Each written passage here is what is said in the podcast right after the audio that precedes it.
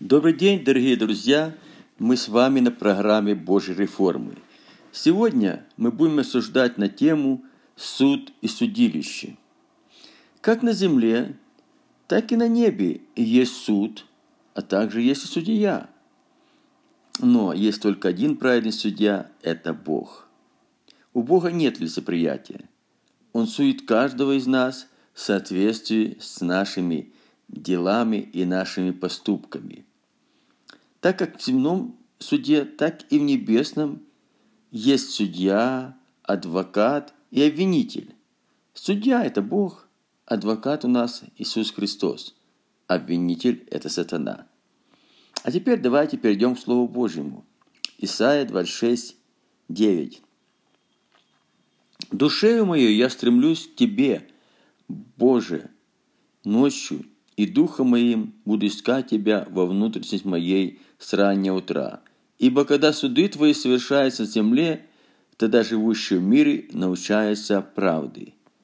Итак, мы видим, что когда суды Божьи совершаются на земле, то это очень действует на людей,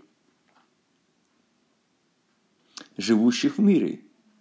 Они начинают размышлять, что, почему, зачем, и ищут причины всего этого, то есть научаются правде. Многие обращаются даже к Богу или ищут лица Божьего. И очень важно это понимать. И сегодня мы будем переходить дальше. Именно как это относится к нам. К нам, верующим. Давайте посмотрим Луки, 6 глава, 37 стих – это перевод с еврейского языка. «Не судите и не будете судимы. Не осуждайте, и вас не осудят. Прощайте, и вам прощат». Знаете, три вещи. Если мы не судим, нас не будут судить. Не люди, и тем более Бог. Если мы кого-то осуждаем – знаете, за плохие поступки, вот такой, он такой, да,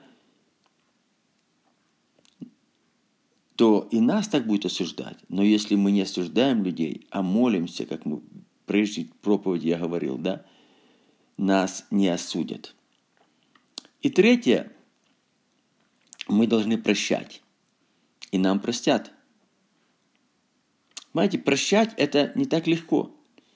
Но Прощать необходимо для того, чтобы не потерять Божье благословение. Знаете, бывают такие моменты, когда ну, человек годами носит обиду. Он связал человека того и сам связанный. Понимаете? И он человека ведет в ад, и себя тоже. Это серьезные вещи, на которые нам, верующим, нужно задуматься. Если мы не в состоянии простить, надо идти в посты, молитвы, да, чтобы Бог дал нам силы, способности. Или просто, как я говорил в предыдущих проповедях, просто начать благословлять этих людей, чтобы самим освободиться. Когда мы призываем благословение, да, благословение приходит пришло в нашу жизнь, и благословение обогащает, печаль собой не приносит, уходит эта обида, все, да, и тогда это распространяется на того человека, но что-то идет изнутри нас, и с ним Бог работает, и Он прощает. И у него обида уходит. Вот важно, друзья, мы должны на это смотреть. Давайте посмотрим еще одно место, довольно-таки большое. Это Матфея, 18 глава, с 21 по 35 стих.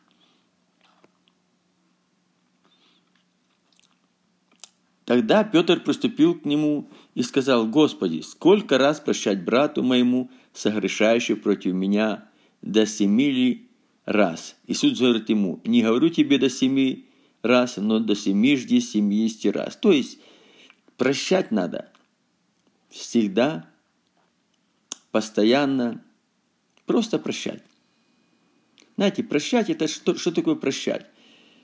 Ну, просто простил и все, и забыл не носить это с собой. Не требовать от человека извинения, да? Иногда, когда человек говорит прости, то это понятно, надо сразу простить. А то так бывает, знаете, прощай, но не забывай и ношу. Но он со мной же так поступил, вот так сделал, видишь. Нет, это забыть. А иногда просто кто-то тебя обидел, что-то сделал, да. Он не просит прощения даже. Ему даже не заметил этого или не хочет осознавать этого. Да прости и благослови его, да и все. Благословляйте проклинающих вас, да? Молитесь за обижающих. Благо делайте ненавидящих а врагов любите. Это слова Иисуса Христа. Не надо какие-то процессы для нас, да. У нас должны быть чувствования, которые были во Христе Иисусе. Не так смотрим. Поэтому Царство Небесное подобно царю, который захотел сосчитаться с рабами своими. Когда начал считаться, приведен был к нему некто, который должен был ему 10 тысяч талантов. А как он не имел чем заплатить, то государь его приказал продать его, жену его, детей, и все, что он имел, и заплатить. Тогда раб тот пал и, кланяясь ему, говорил, «Государь, потерпи на мне, и все тебе заплачу». Государь, умилосердившись над рабом тем, отпустил его и долг простил ему. Раб же тот, выйдя, нашел одного из товарищей своих, который должен был ему сто динариев, и схватил его и душил, говоря, «Отдай мне, что должен». Тогда товарищ упал к ногам его, моля его, и говорил, «Потерпи на мне, и все отдам тебе». Но тот не захотел, а пошел, посадил его в темницу, пока не отдаст долга. Товарищи его, видев, происшедшие, очень огорчились и, придя, рассказали о своему все бывшее. Тогда государь его призвал его и говорит, «Злой раб, весь долг тот я просил тебе, потому что ты просил меня. Не надлежало ли тебе помиловать товарища твоего, как я помиловал тебя?» И разневавшись, государь его отдал осязательно, пока не даст ему всего долга. Так и Отец мой Небесный поступит с вами, если не просите каждый из вас от сердца своего брату своему. Очень поучительная притча. Матфея 18, 21, 35. Очень поучительная. Почему? От сердца своего. То есть не оставить в сердце никакой обиды, огорчения, просто освободиться полностью – кого Сын освободит, тот будет воистину свободный. И тут момент такой, нам Бог во Христе Иисусе простил все, все, все наши грехи, которые вели нас прямо в ад. А мы, нам только надо единственное, незначительные какие-то поступки наших ближних людей или дальних, которые с нами, может, несправедливо поступили, просто тоже простить. Будьте совершенны, как Отец мой небес совершен, сказал Иисус Христос. Вот в чем совершенство. Поступать так, как Отец поступил. Как Иисус Христос поступил. Потому что мы Христовы. Если мы Христовы написано, то те, которые Христовы, распяли свою плоть со всеми страстями и похотями. Все, она распята. Потому что не я живу, живет во мне Христос. А если Христос живет в мне, то и поступки должны быть Христовы. Вот как проверяется, кто Христов. Потому что мы можем быть верующие, христиане, но не быть Христовы. Богу должен только Христовый, который имеет характер Христа. Иаков говорит во второй главе 13 стихом. «Ибо суд без милости, не оказавшего милости, милость же превозносится на судом». Немножко вернусь назад. Мы видим, что тот раб был отдан истязателям. Это очень серьезная вещь. Истязатели – это злые духи. Если мы не прощаем кому-то, да, тогда злые духи просто начинают мучить нас. Просто мы открываем двери для демонического вторжения в нашу жизнь. И Бог позволяет это, потому что мы даем место дьяволу. Написано, так не давайте место дьяволу. А мы дали. И Бог отдает истязателей. Это серьезно, друзья. Итак, дальше мы смотрим. Суд без милости, не оказавшего милость, милость же произносит на судом. То есть, если мы не оказали милости кому-то, то что? Также суд без милости и для нас. Понимаете, милость превозносится на судом. И если мы оказали милость, то Божья милость превозносится на судом, где мы заслужили, может, суд Божий но милость превознеслась, потому что мы оказали милость. Это Божий бумеранг. Как мы поступили, так и с нами Бог поступит. Поэтому и Псалом 17, 26 до 7 стих также говорит, «С милостивым ты поступаешь милостиво». Понимаете? Ты милостивый, Бог будет милостив тебе. С мужем искренним Бог поступает искренне. Будь искренний, да? Честный, не лукавый. С чистым, чистый, да? Очистил себя от всякой скверны, да? Чистое мышление, чистые поступки. Бог поступает чисто. Но а с лукавым по лукавству его. Знаете, говоришь одно, думаешь другое, третье делаешь, мыслишь совсем противоположное. Богу нужно, чтобы были слова наши «да-да», а не «нет-нет». У нас было только «да», так говорит апостол. Знаете, быть такие моменты, что прощаю, не забывая. И сам связал себя и другого, держит себя в плену. В Исаии сказано в 58 главе, «Отпусти узников, развяжи ужи ярма, а узников отпусти на свободу». Это пост такой, да, смирение. Развяжи все узлы ярма, узы, а узников отпусти на свободу, не держи. И тогда откроется свет твой, как заря, да? Вот тогда, да, тогда благословения просто потекут рекой в твою жизнь.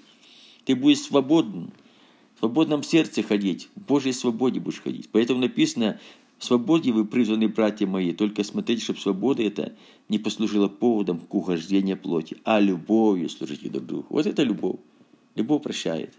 Любовь Божья, которая злила сердце наше Духом Святым, она, первое качество ее, не ищет своего.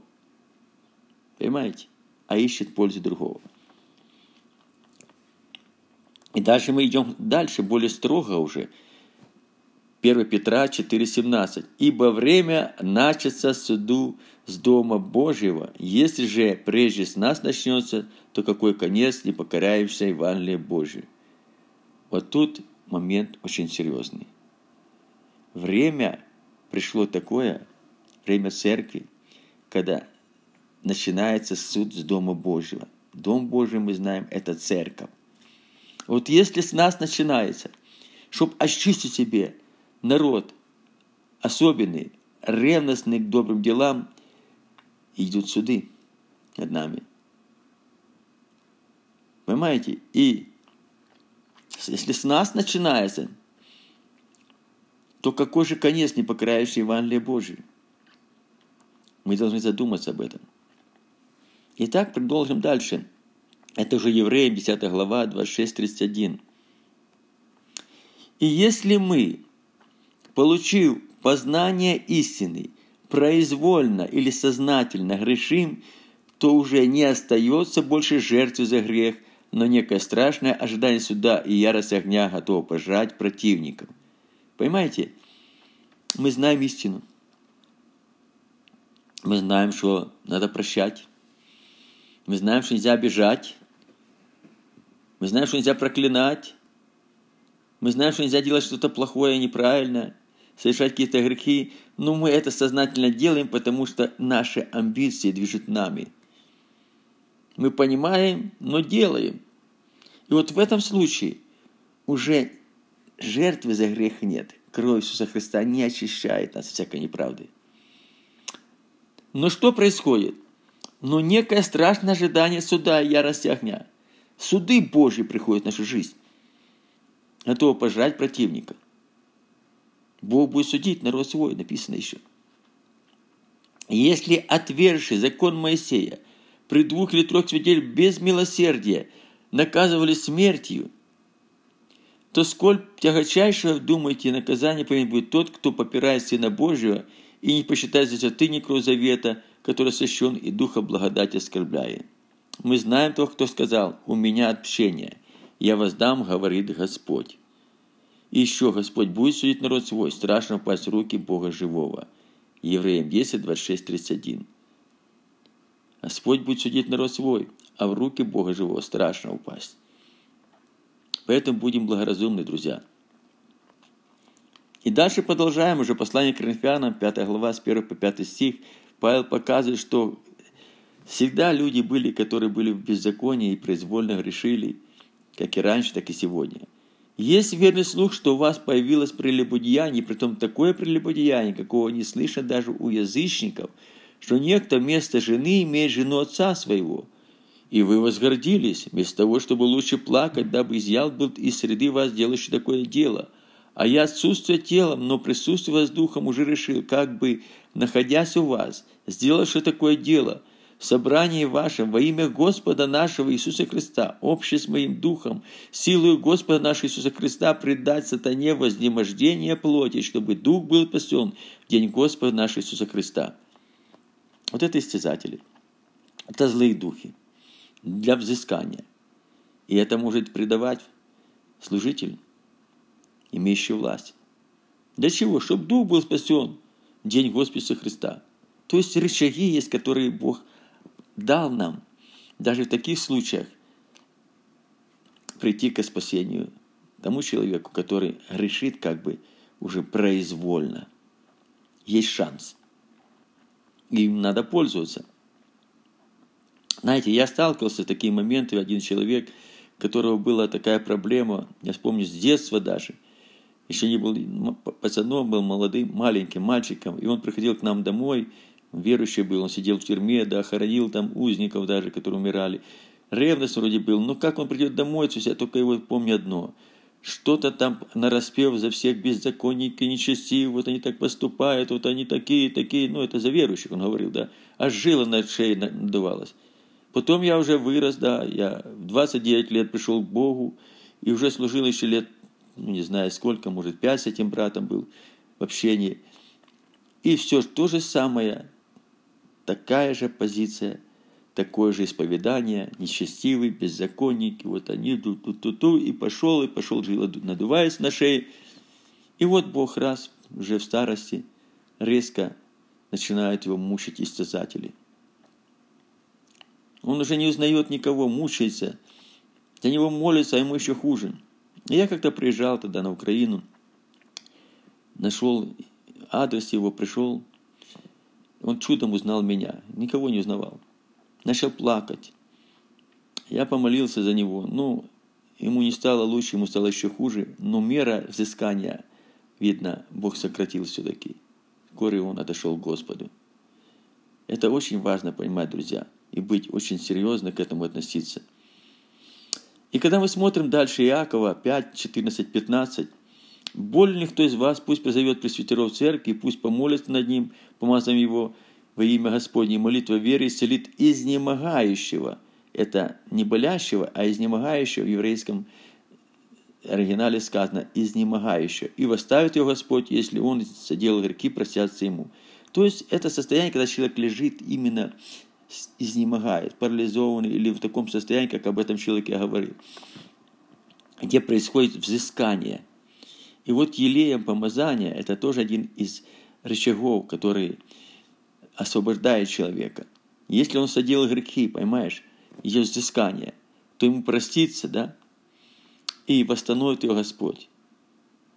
И молитва веры восставит его, и грехи простятся, исцелит его Господь. То есть исцелит и восставит. Восставит – это как бы, ну, покроет все, да, восстановит его в прежнее состояние, которое он был до этого взыскания. И взыскание прекратится. Но здесь два момента. Я помню один старец, брат Ивана, помню, ему было уже за 80, он трудился именно в этом служении, связанное с молитвой помазания Елея. И Бог ему открывал многие вещи, о которых я не слышал никогда в проповедях. Он приходил и говорил, сейчас я помолюсь за тебя. Или ты встанешь или Господь зовет тебя. Выбирай. Некоторые выбирали, нет, нет, пусть будет. Ну, и он проходил полное взыскание. А которые сказали, я готов. И молится, или Бог поднимал его, или просто отзывал. Тут же. Кратчайшее время. Это важно понимать, друзья. Это серьезные вещи. Давайте еще посмотрим одно хорошее место. Это Матфея 12, 24, 32. Фарисеи же, услышав это, сказали, он изгоняет бесов не иначе, как силу и Вильзиула князя бесовского. Но Иисус, зная их помышления, сказал им, «Всякое царство, разделившее само в себе, опустеет, и всякий город или дом, разделившийся сам в себе, не устоит. И если сатана сатану изгоняет, то он разделил сам с собою, и как же стоит царство его? И если я силою Вильзеула изгоняю бесов, то сыновья ваши чею силу изгоняют, поэтому не будут вам судьями. Если же я Духом Божьим изгоняю бесов, то, конечно, достигло до вас Царство Божие. Или кто может войти в дом сильного и расхитит вещи его, если прежде не свяжет сильного, и тогда расхитит дом его, кто не со мной, тот против меня, и кто не собирается со мною, тот расточает. Поэтому говорю вам, всякий грех и хула простятся человеком. Если кто скажет слово на Сына Человеческого, простятся ему. Если же скажет на Духа Святого, не простятся ему ни в этом, ни в будущем веке.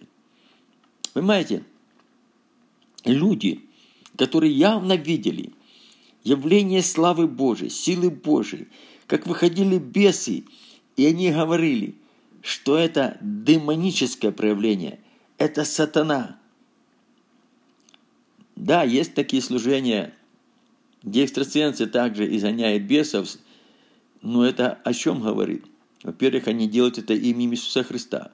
Во-вторых, тех бесов, которые сильнее, сильнейший бес в этом интерсенсе, он изгоняет более слабого, чтобы занять потом это место там.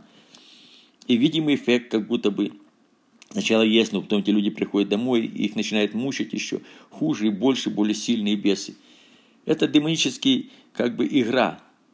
Дьявол тоже стратег хороший. И люди ведутся на это. Но когда человек делает это именем Иисуса Христа, говорят, это от сатаны. Это так опасно – когда говорят на помазанников, что это сатанинские служителя, это лжепророки, а через них Бог изгоняет бесов, и они делают это имя Иисуса Христа, то люди, которые так говорят, они хулят Дух Святой.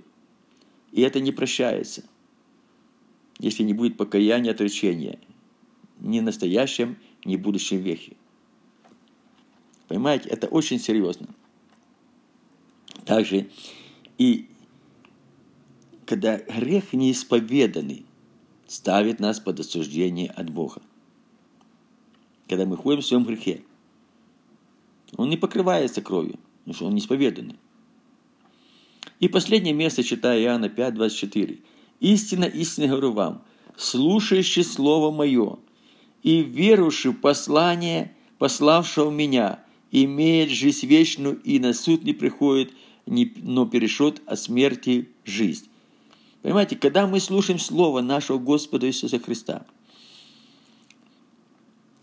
и верим того, кого Он, кто послал Его в Отца, да, имеет жизнь вечную. Потому что мы верим, мы исполняем Слово. И мы на суд не приходим, а переходим от смерти в жизнь. Знаете, потому что мы будем судить ангелов. Так Библия говорит – и мы не приходим на суд со всеми, но мы переходим из смерти в жизнь. Да, мы являемся на судилище Господне для того, чтобы получить награды за то, что мы делали в настоящем жизни на земле. Но мы не идем на суд. Церковь будет судить мир. Поэтому, друзья, будем внимательны ко всему тому, что происходит в нашей жизни – и будем делать то, к чему нас привел Господь. И давайте сейчас помолимся, если у кого в сердце есть такие вещи, которые мы говорили, какая-то ну, осадок, какая-то желчь, вот непрощение, то сейчас вместе со мной давайте это все разрушим во имя Иисуса Христа.